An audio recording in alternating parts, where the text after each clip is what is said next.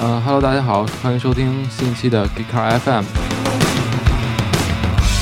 呃，这期 FM 我们请来的嘉宾是来自于萝卜停车，呃，这个 App 的创始人，对吧？呃，逍遥同学。呃，同时呢，呃，跟我们一起录制这期节目的还有我们萌萌的 Johnny 同学。对，还有我，大家好，嗯咱们先让逍遥做一个自我介绍吧。 ，OK，好，逍遥先做给我们做一下自我介绍。哎好的，谢谢杰卡。呃，我来自于萝卜停车团队。那么，我们团队主要做的事情呢，呃，把停车这个事情呢重新做一个梳理吧，嗯然后提供一个移动互联网时代的一个解决方案。 OK，哎，Johnny，其实咱们之前也看到了有很多做呃停车相关的一些，不管是 App 也好，或者是微信的一些服务也好。对，那其实我挺想知道萝卜停车在 你们是从哪个对点去去切现入在的？是从是做做 App 吗？还是做微信呃，我们现在主推的是微信服务号、啊 app 是随后再上。 ？OK，、嗯那咱们跟那些有什么区别吗？就是在在停车这方面有什么一些简单的来策说略是一个什么模式对？好的，呃，市面上做这个的同行或者说正在探索团队还是不少的。嗯我们的特点可能就是，呃，我们做了两个覆盖，嗯一个呢叫全数据覆盖，那 OK 么我们在五环以内，把所有停车场的信息通过自己的努力基本上采集了一遍，那么嗯可以可以嗯提供给用户一个基本的参考。嗯第二个呢，我们在呃给用户省钱这块儿，嗯嗯那么去做了一个停车场资源的整理和再释放，嗯我们会代表用户去跟停车场的物业公司去谈，让他们把一些。呃，空闲时段的控制资源拿出来，嗯然后以一个非常低的价格再次释放给用户，嗯做这么哦一件事情。呃，我可以理解为就相当于某个旅游网站做的酒店夜宵的那 种那种项目。嗯有点儿类似，嗯嗯 OK，哎，据我了解，现在像高德、像百度一些地图上的数据，就是关于停车的数据，其实并不是很全，是吧？他们其实都是有这种停车场的位置信息，但是问题在哪儿呢？可能就是你们可能是提会提供价格什么的这种信息，然后具体车位对数量这些东西。对他们的问题也非常明显，就是我问过身边所有的朋友，他们几乎没有人拿导航地图来导停车场的，导别的嗯倒是都有，景点啊、吃饭的地方啊、嗯酒店啊，导停车场的一个没有。那为什么呢？就是说，他们提供的数据，不管高德还是百度，他们是作为 POI 里面的一小部分来机械式的这种采回来的，嗯本身的这种数据没有经过人工的加工、嗯筛选。呃，包括很多细节数据的完善，这些是 POI 采不到的。 OK，也嗯需要甚至需要问人问物业公司才知道。那嗯，这些的话，我们就是还不足以成为停车的一个真正的一个入口。所以你们的关于停车的数据要比他们准确的多，其实，呃，对，应该说不具备可比性，就是这说个我是们会提供一个你停车呃最关心的几个信息的嗯最主要的参考。呃 OK 这个你们是怎么做到的？呃，嗯我们是做了一件傻事儿，就是我们团队可能当时六七个人，然后嗯哼基本上是沿着街道一条一条这样子去扫过来的。啊，五环以内去是吧？现在是呃嗯对，五环以内，五环之外的话，嗯跑了一些像通州啊、天通苑啊、嗯啊，上地西亚，其实这种热点地区。花了多长时间？四个月。呃，真差不多四个月。 扫出来这个停车场的数量大概是多少？呃，目前来看的话，就是，呃，停车场有这么几个类型啊：嗯地面的嗯、地下的、立体的、桥下的、嗯呃，路边儿的、嗯嗯呃，单位大院儿的。嗯嗯呃，立呃，大概我们内部统计是九种类型，然后嗯这九种现在我们加起来的话，应该是不到一万条数据。啊，嗯，这个确这个数据量确实是挺大的。对啊，你当初是为什么想做这个呃停车的这种这种创业项目呢？这个不用问了，肯定是停车难啊。 停车的时候骂对啊 娘，对啊，肯定是是不是这个？对，嗯往往高大上的说，就是说嗯能解决点雾霾问题；嗯往小的说，就是当时个人在停车方面，呃，很生气， 就是停得很不爽，嗯因为我并不是在北京长期工作的。嗯那么当时呢，北京出差，然后开车的时候，这个因为停车，就是，就肯定是生了好跟多跟气人吧跟人打过架呗。嗯、然后，然后就嗯想能不能自己做个东西，嗯，先方便一下自己。结果做着做着就把它做成了一帮兄弟一起做这个事情。嗯，嗯，其实，在你们看来，这个停车难的问题主要体现在几点呢？或者说主要有什么方面的痛点？呃，通过我们团队这么长时间的一种探索的话，我们认为停车这块的难点，嗯、主要在两处。嗯第一处呢是信息本身不匹配，嗯那你到任何一个地方，除了眼睛能看到的地方嗯和停车场的入口，你并不知道哪儿还有停车场的这种入口能停，嗯那就造成了很多地下停车场平时控制率比较高啊，地面都挤得要死，嗯这本身是种信息不匹配，你嗯不知道周边哪有停车场，嗯它多少钱，它提供什么样的服务，嗯它多大，嗯然后它离你要办事的地方近不近，嗯这是第一个。那么第二个呢，就是匹配了之后，这个服务不到位。嗯我进去以后，这个要排队，嗯然后动线非常混乱，进去以后这个找不到停车的位置，嗯得绕半天，然后价格太贵，服务太差。嗯那么也就是说，在信息匹配和场内服务这两个点上，它嗯都有痛点，嗯都不爽。那你们数据是当时是怎么？就比如说你们是找的那些物业嘛，然后让他们提供，比如说酒店啊，或者说，呃，商场啊，或者说其他的一些办公的写字楼，你们是找到物业嘛，然后提供这些数据呃，对，是这样。不过我们 OK 一开始跑的数据要求没那么高，啊我们一般就是跟那个场内的一些保安啊、岗亭的一些收费人员简单沟通一下，啊，大概就。有了。相当于也是一个采访，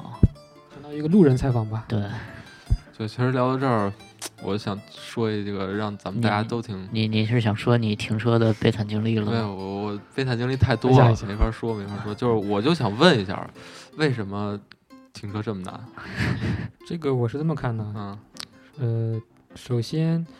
这个市场本身的就是供不应求，是到了一个非常畸形的程度。那么跟其嗯他、呃其他的国外的其他大城市相比的话，嗯北京的话，据我所知，整个的备案车位在交委那边备案过的车位，到二零一四年底大概是一百六十万个。嗯，那一般都是北北京的机动车大概是五百多，对吧就是你听我说完，一百六十万个里面，关键还有一部分是不对外开放的，哦？OK 比如说单位 OK，大院里面的，对对嗯对，然后那个高档小区的自己内部的，嗯。嗯现在的这新数小据区这个基数本据统计上来的准确吗？上，呃，准交委内部的数据，交委内部啊，对，在网站上也有公布， OK，是非常准确的。它啊包括几点？它包括呃占道停车场，嗯包括社会停车场，嗯包括单位大院停车场，嗯包括小区和公建的停车场，嗯嗯还包括那个批价的换乘车场。啊，凡是备案过的，因为我们看到每个车场都有一块牌子在那竖着，嗯后面有个备案单位，明白，凡是备案过的车位那儿都有统计。嗯，那个这个加起来是一百六十万个。那跟机动车数量确实是完全的，咱们先不说机动车，一百六十万个里面，首先能用的嗯，大概多少？一百二十万个，嗯四十万个是不对外的。嗯那不对外对于老百姓来讲没有任何意义了。嗯那机动车这块儿，到二零也是一四年底的话，它是金牌是五百六十万，嗯嗯，非金牌儿我估计也就不算这个数目了，咱们就叫金牌 儿吧。金牌儿里面有长枪了，没事五百六十万里面有一部分像军牌儿之类的是不用交停车费的，就是我嗯们不管它，嗯大概会有五百万个嗯车牌儿嗯是需要停的，嗯那就是一百二十万比五百万，嗯差不多一比五，一比五，嗯一比五还是个平均比例。因为嗯刚才那个一百万个车位还包括了房山、顺义这种地方。 ，OK，嗯我们说一般城六区，嗯嗯呃，海淀、朝阳、东城、西城，呃，石景山分台，嗯嗯城六区的这种比例可能更悬殊到一比八到一比十。嗯，OK， ，OK，那这么一个比例的话，就会造成我们只要走出去，说树下面啊、马路边上啊、房子两个房子中间，只要是你那个嗯地方能放得下辆车，嗯它几乎就必然停了一辆车。这个就相嗯当于咱们国家这个人口分布的这种情况。嗯，对，所以为什么现在摇号这么难呢？就是车太多了嘛。哎，嗯那车聊位到太少那说到这个停车位的问题，我想知道，现现在北京，据我所知，应该是有呃两三家这种专门管理停车的这个公司去管，是吧？ 嗯呃，就有这大有这些小这些指停的车位都在谁是手里？对对对对，呃，是这样，路边儿的都在政府手里面，嗯产权就是政府的，马路嘛，嗯谁也占不走。对，当然，嗯、当然它可能会承包出去给、啊给民营公司去经营。嗯嗯然后非路边的嗯是在开发商和连锁管理公司手里面。嗯开发商的话，就是说一栋楼嗯它会有一个物业公司来管这个车位。嗯那么有一些大的车厂，比如说像大悦城这种，嗯那么它就外包出去嗯，给专业的连锁管理公司来管理。嗯，嗯那北京的路边停车位是他们直接管理的吗？就是他们就比如说某几个公司，他们直接派的那个停车员来来收费，然后到时候怎么着，还是说以其他的形式去去去管呢？嗯这个历史渊源就比较深了。 他反正我们也是行业新丁，他这嗯块儿基本上都有一些很大牌儿的公司，啊然后每年会跟那个政府那边承包下来，啊嗯也是长期的一个合作协议吧。啊，然后他们有有一些地段特别好的会，他们叫直营嘛，嗯有一些会包出去，再给个人再再去分包一下， ，OK，嗯都有可能。嗯嗯，据我所知，在天津有一个公司叫莲花停车，那个公司其实做的挺棒的。他们开了一个微博，嗯，结果招来了特别特别多人骂街。哎对，咱问一下，天津的停车费路边多少钱？天津的停车费，它现在也是按区域来收费，一般在繁华区域可能是八块钱一小时吧，嗯，对嗯八块钱一小时明。白？对，天津的呃最繁华的地方，比如说大悦城，它的停车好像是六块钱一小时，地下地下车位。嗯对，前三个小时是免费，嗯基本上比北京稍便宜一对些。比北京还是便宜，嗯，但是整体价格如果停的时间长的话，也是挺多的。嗯对，也是有那种区域的调控。嗯哼，我我一直觉得停车这事儿是个灰色地带，因为、嗯因为你像咱们都遇见过，去去停停车，然后跟大爷说，哎，大爷那个十块钱 算了，啊不要不要对了， 对，是吧？是不是这钱都跑大爷兜里去了？真真的是是不是这事儿？我个人觉得倒不是，是因为吗大爷嗯他没那个权利，嗯他你说如果包给他的话，嗯他就像出租车司机一样，就交个份子钱，嗯，多下来是他的，但多下来哦是他的，他也是个辛苦钱，他得 OK 自己去拼死拼活的多站岗多收钱，而且经常我们看到大爷现在都骑自行车，甚至骑电动车去巡岗，嗯为啥怕你跑啊？ 嗯，你赶紧收费啊！你要走 这着不的说话，我呢吗 ？OK，这段路的话是吧？嗯，某些不自觉的人 是吧？现场在主持的人觉 得，就已经跑了嘛。而且是不是有的时候，比如说路边就十个车位，然后他会嗯有有一些根本就没画这个车位，然后他就就自己单独多是是这样，你可以看它那个正规停车场嗯路边都会有一个那个备案的那个牌子，啊对对它里面会列出来它这个停车场的车位的数量和归属权。嗯如果对你看这个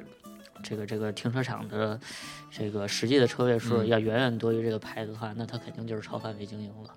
嗯呃，对，一般你看两样东西，嗯呃，三样东西，我嗯们叫三个东西结合，它嗯就是嗯必然是真的，啊，嗯怎可以么不看用看它那个什么什么工作证之类的。啊呃，一个是牌子，啊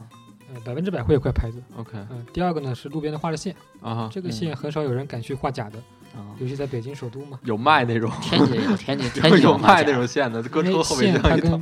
编号结合在一起， OK 它会有个编号在上面。啊。啊，嗯、那个第第三个呢第三个呢是看那个它的那个工作服，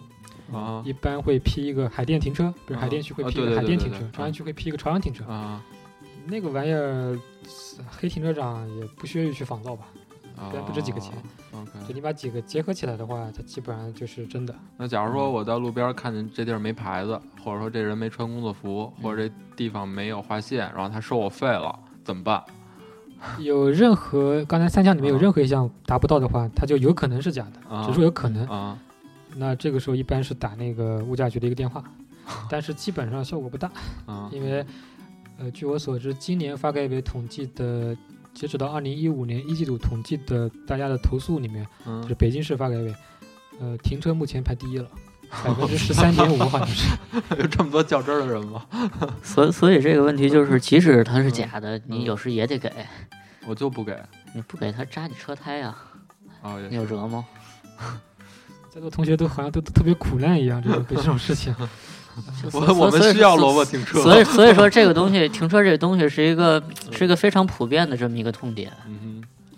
因为你靠人来管理的话，那么人他就会有七情六欲，他给你算时间的时候可能会多算，啊，哼，他也对不收钱嘛。然后他就特别讨厌的，在你购物完了拎着大包小包，特别高兴的时候凑过来跟你要钱，就特别影响情绪。嗯，但是你说不给吧，也没道理，因为那个路边的资源嗯确实应该付费，那是公共资源。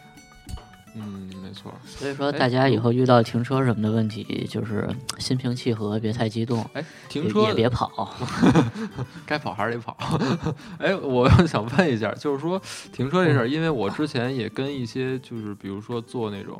所谓城市智能、嗯智能化城市这种人聊过，明白？就是能不能以一种就比如说啊，可不可以在这个停车就是路边停车位嘛，不嗯太好管。那 OK，你在它那个地下埋一个什么磁感应器，然后在你车上再装一个哎你卡说得很棒嗯什么的，对吧？就可以，我停那儿，咔，直接就收我费据了，我所知，好像深圳那边有，对深啊，圳已经实现了，是这吧？种技术嗯叫地磁感应技术，第四感应器对，对吧？呃，它会在你的每一个车位下面埋一个突出的突出的一个小包出来，嗯嗯那，是一个地磁感应器，嗯通过监测你车上来和没上来地磁感应发生的微弱的变化，嗯嗯来确定上面有没有车。嗯嗯，嗯，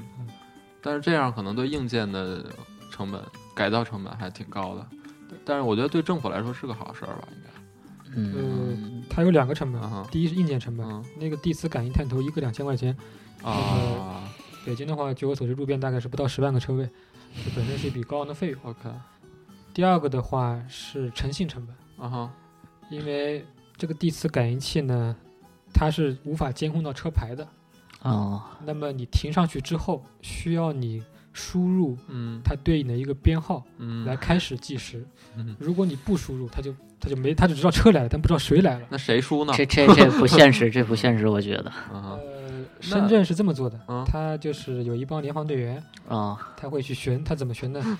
他因为他每个车位都计算化、计算机联网化了。嗯哦，那这个车位如果说有车停上去，而但是这个没收车费主在十分钟之内没有输入对应的嗯信息，因为他有 个 app，哦，那么他就认为这个是被非法占用了，啊，他的人马上赶过来给你贴封条。这个这个人力成本反而又增大了，嗯，对， 嗯呃，这个东西放在国外其实很好，嗯。嗯放。在国内呢，我你提到国外，就是我还真挺想挺好奇，就国外有没有这种类似的停车的 app？要据我所知，有的嗯像旧金山什么的这种地方也非常难停车的。嗯应该呃，国外嗯有这么几个，一个嗯叫 Park Me 是做的最老的一家，嗯嗯一家叫 Parker，哼，早期叫 OK， Street Nine。嗯就是在呃我记不起来是在洛杉矶还是在，好像嗯是在洛杉矶吧，因为美国停车比较难的是纽约、洛杉矶这么几个地哼，方。洛杉矶对，嗯，还有一个叫 Best Parking，大概有，还有一家叫 Money Parking，现在好像嗯停、 ，Money Parking 停止运营，大概就这么四五家吧。那他们做的怎么样，或者他们的模式是怎么样的，也是一样的。呃，他们做的都不错，嗯但是他们的体量做到目前来讲，跟那种 Uber 这种东西嗯还差得很远。嗯我不太清明楚白明白是种什么原因，嗯因为美国的话，据我所知，它最大的痛点不是说没有空车位停，嗯除了一些局部地段啊，嗯最大痛点是它的价格比较散乱。 ，OK。就国外好像也没有停车场收费大爷这一说，嗯，是啊，我觉得很奇怪啊。它是人工计费，它会在你出来的仪那表是个吗？呃，有一部分是米表，嗯但是有一部分你像那个地下停车场，啊这就不能靠米表，米表是那种路边的，嗯，OK，那它就是有一个自助收费机，啊哈，嗯你刷信用卡，嗯因为它整个都是无人化管理嘛。哼，OK。嗯你刷信用卡以后，把钱一交，出去的时候到闸嗯自动给你打开。所以你知道，我觉得停车难难在不是难在这种写字楼，呃，什么酒店，然后包括咱们这个办公室、呃、办公区这个院儿，不是这种，因为它这种你只安一个栏儿，然后前面搁一个那个监监视器，就可以看你车牌，就可以自动收费。我觉得难就难在路边停车。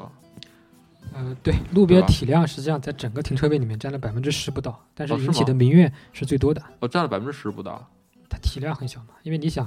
我们你比如说，你对面那个升级八号，啊随便一个商场地下不就几千个车位啊嘛？哈哦，而路边儿是以十个车位为一个人来管理的这种单位来但管理的。现在大家好，反正我是，如果能停路边儿有车位，我就嗯停路边儿，因为方便，对吧？省得嗯嗯，在但是我更对偏我更偏向于地下，为什么呢？因为地下就是其实在我看来，地下它是一个更标准化的这么一个停车场，嗯，然后它的价格可能比路边儿要更低一些。一看你就是我也没经历过找不着车的那个。 我也建议你停地下， 啊为什么呢？这是一个趋势，啊，因为像深圳的话，现在搞了地磁感应以后，路边一停停一天大概是两百多，很贵哈。嗯你停不住，你你你停不起了。 ，OK。哎，那个说到这个，就是停车这个 app 吧，或者嗯或者停车这个国内有哪些就是用有互联网或者说移动互联网啊方式去做停车这件事的创业的团队，或者说这种项目，或者说模式？据你所我知，知大概道的有什还么？还不少吧，可能有个呃北上广深加起来有个七八家。哦，但是但是没这有七八家相比于其他的，像什么做上门保养，然后上门洗车这些东西的合适场创业来说，还是少了很多。呃，对，整体嗯啊停车这个行业创业的团队和氛围，它会，它会更慢热一些，啊嗯或者说是更慢一些。这个创业门槛高吗？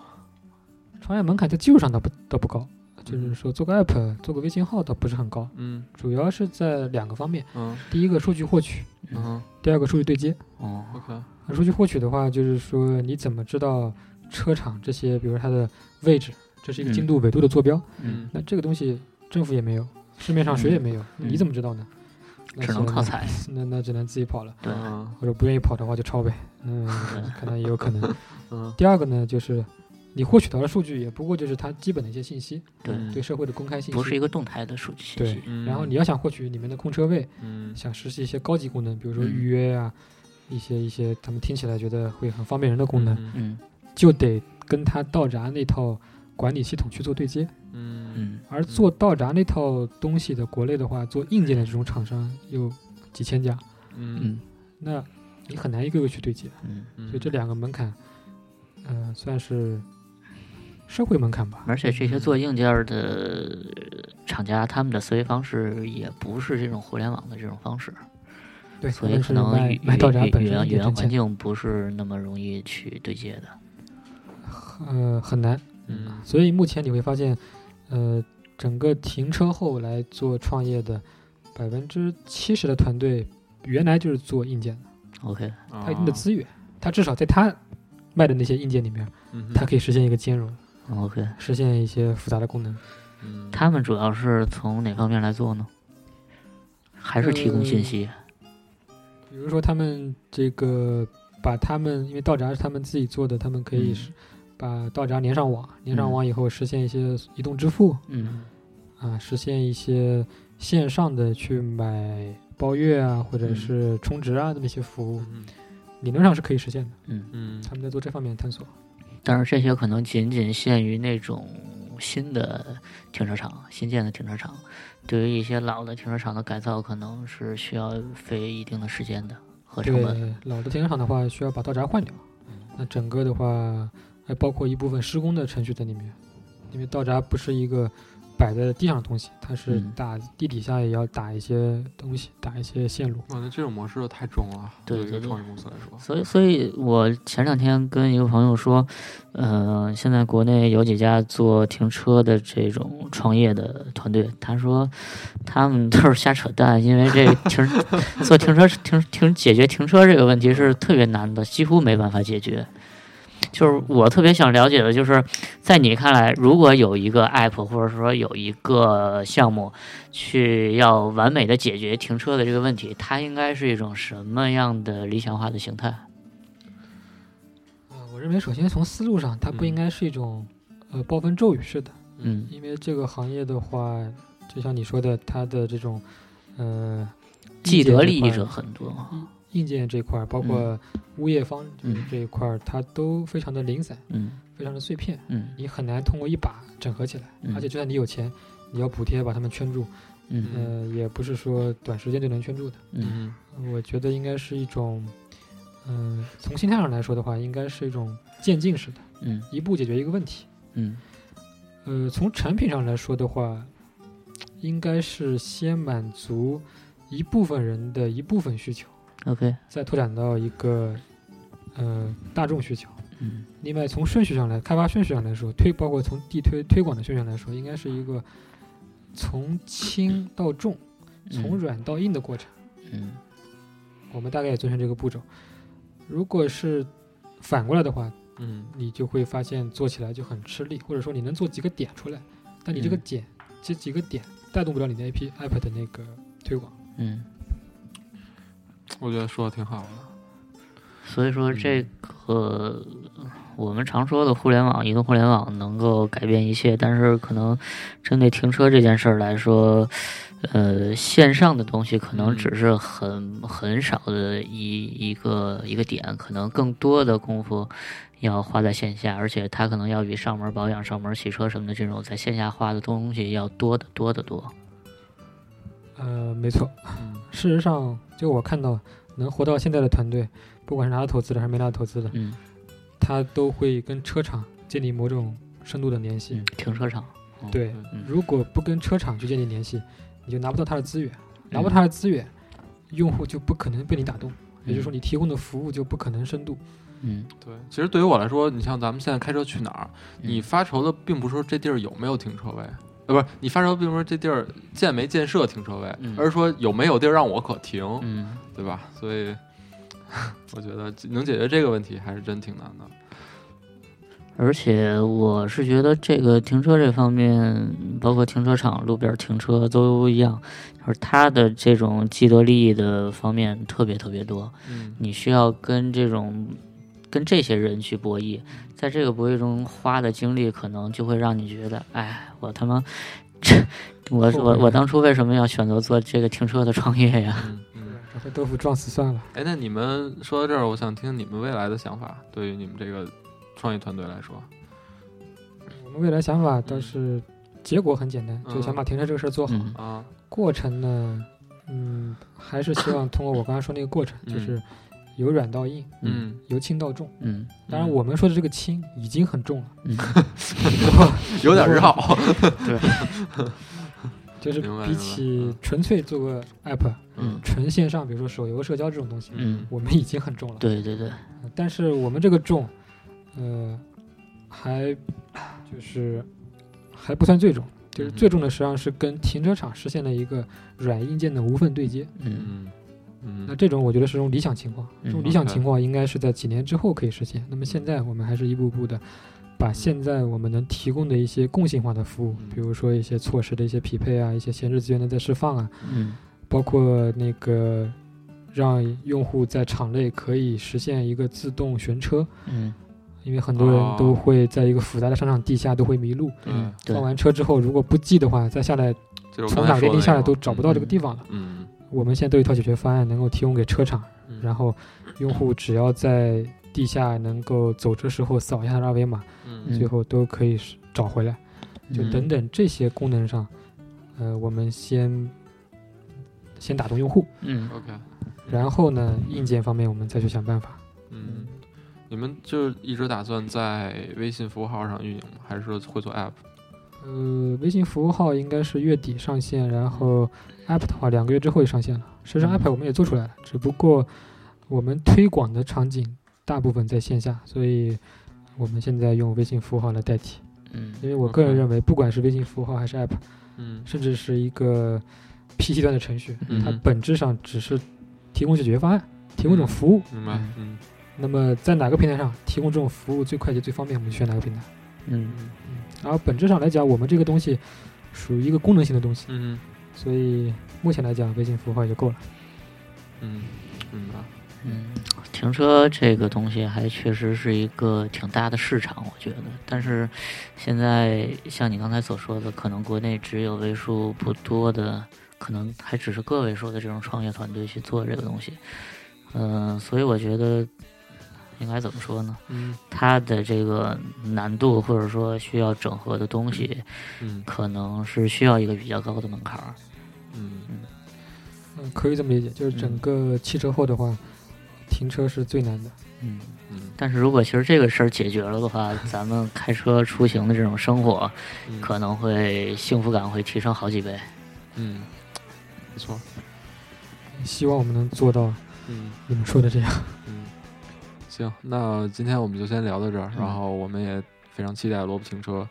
能够给我们带来比较好的体验，然后能够改善我们的日常的出行吧，嗯哪怕现在像你说的还比较就是根本改善这个问问题还比较困难，